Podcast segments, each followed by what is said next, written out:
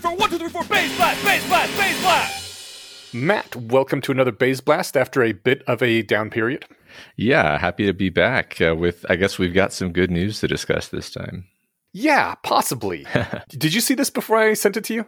I you did, must have, right? I did, but I hadn't actually read up on it until you sent it to me. So I did refresh myself on it. I'm hoping to take maybe five minutes to discuss it and then maybe five minutes to discuss the implications of it. Sounds good.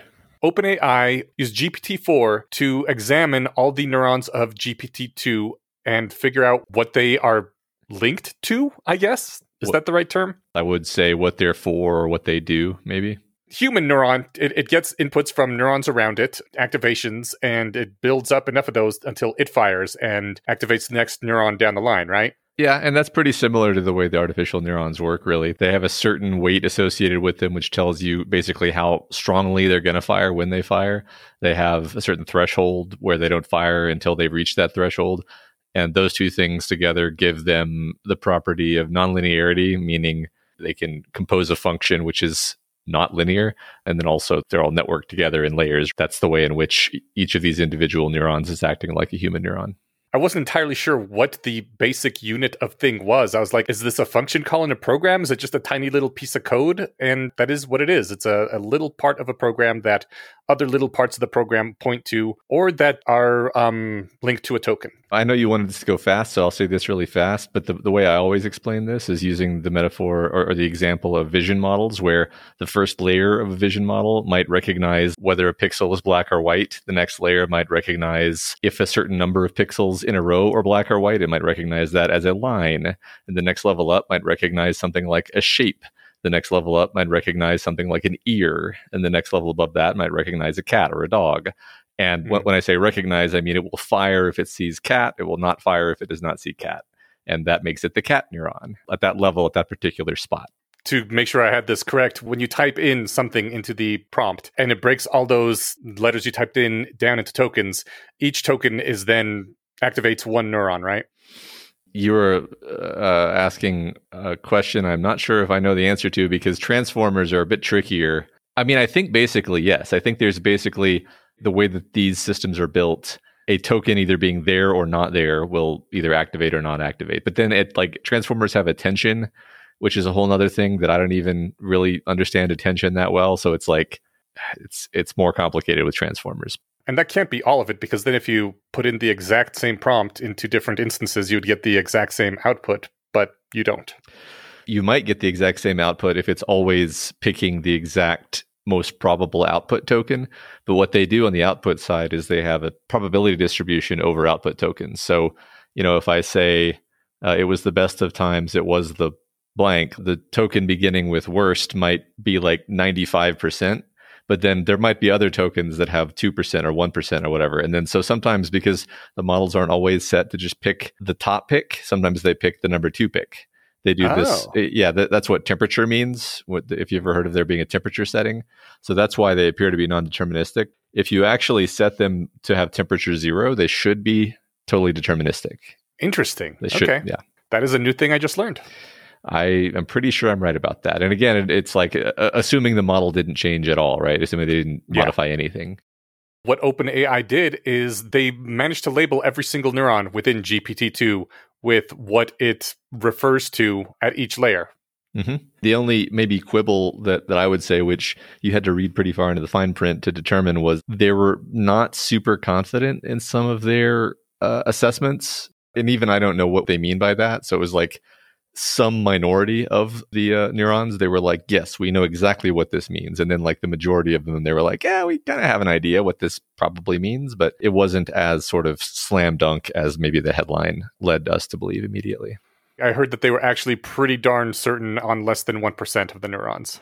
Yes, which we could at this point choose to be pessimistic about, but I kind of still think that's cool, honestly.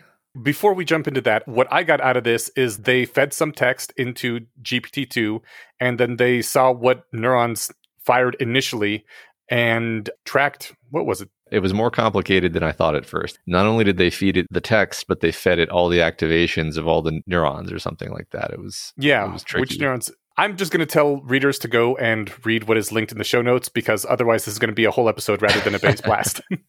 sure, sure.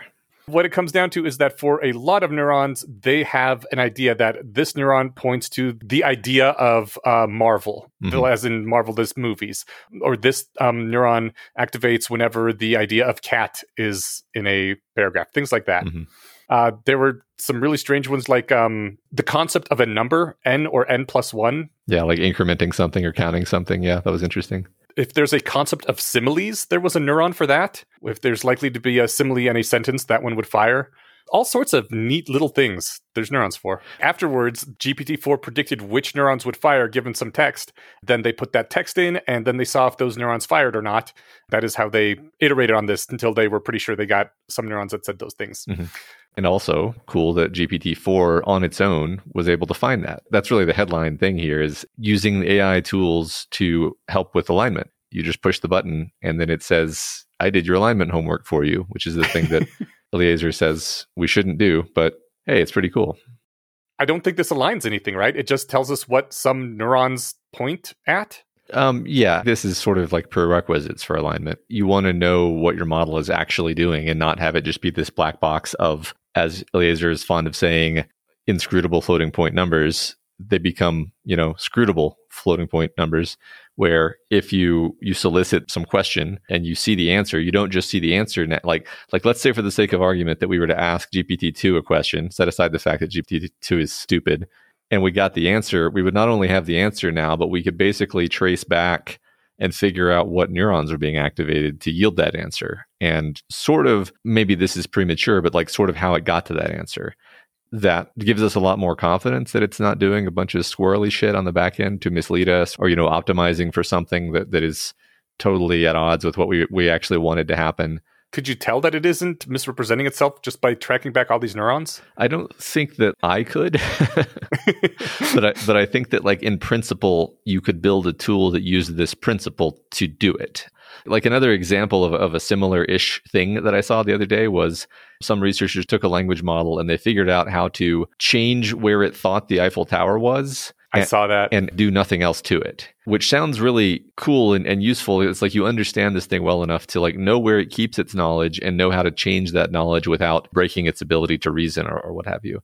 If you have an intelligent, like an actually intelligent model and you understand it that well, and you have tooling that's like built around it where whenever it gives you an output, it's like checking what gave rise to that output, then you actually have a, a shot at least of sort of checking that nothing weird happened there. I see. This isn't necessarily a way to align its goals, but it is a way to make sure that it is not being super deceptive and just telling us things and we have no idea at all what it's thinking. We can kind of see its thoughts. Yeah, I think interpretability is necessary but not sufficient. Since we seem to be on the path to using deep learning for our Mhm. AGI on this timeline, then we need to get interpretability to work so that we can then do alignment. I saw that Eliezer said he was updating a bit away from Doom. When I read through this, in, in specific, there's two Twitter threads that are both like five messages or less long that I'm including. Basically, one says that they only have really a good idea of what about a fifth of 1% of the neurons do. And the other one said that this doesn't necessarily really help us a lot right now. I thought this doesn't actually help at all right now. Why would you reduce your Doom sense? But then someone asked me a couple months ago like what my p doom was and why.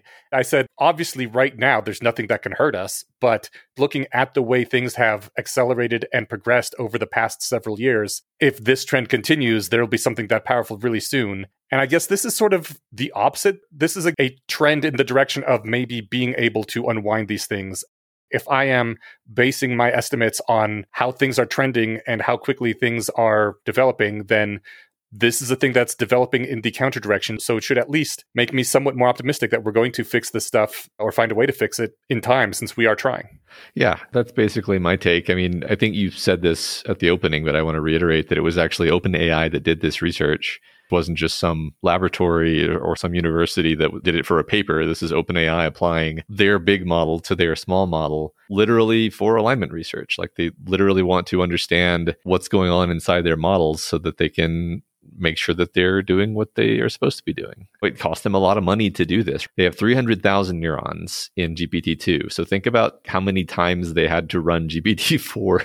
I'm sure someone could estimate how much that cost them, but I would bet it would not be cheap to do this. To do it right, it would not be cheap to do it right, which may be ultimately cutting on on the doom side of things because it's like wow if you have to spend like tens of millions of dollars to align a model, then maybe people are just going to be like, ah, it's close enough. Um, but but I don't know. I'm seeing this as mostly a positive thing. If we're going by trend lines, last year they were spending zero millions of dollars doing this, and this year they're spending maybe tens of millions. I'm not sure. And if these things continue, then uh, looking more hopeful. Yeah, if they're earning you know trillions of dollars of value from their revenue, that, which they aren't yet, but you know they will be someday. You take a fraction afford of that. to exactly try to make sure these things don't kill us all. Yeah. So yeah, I mainly wanted to throw this out so that I can feel slightly less doomy and hopefully everyone else can too. Things may be getting better. Yeah, I, I agree with you.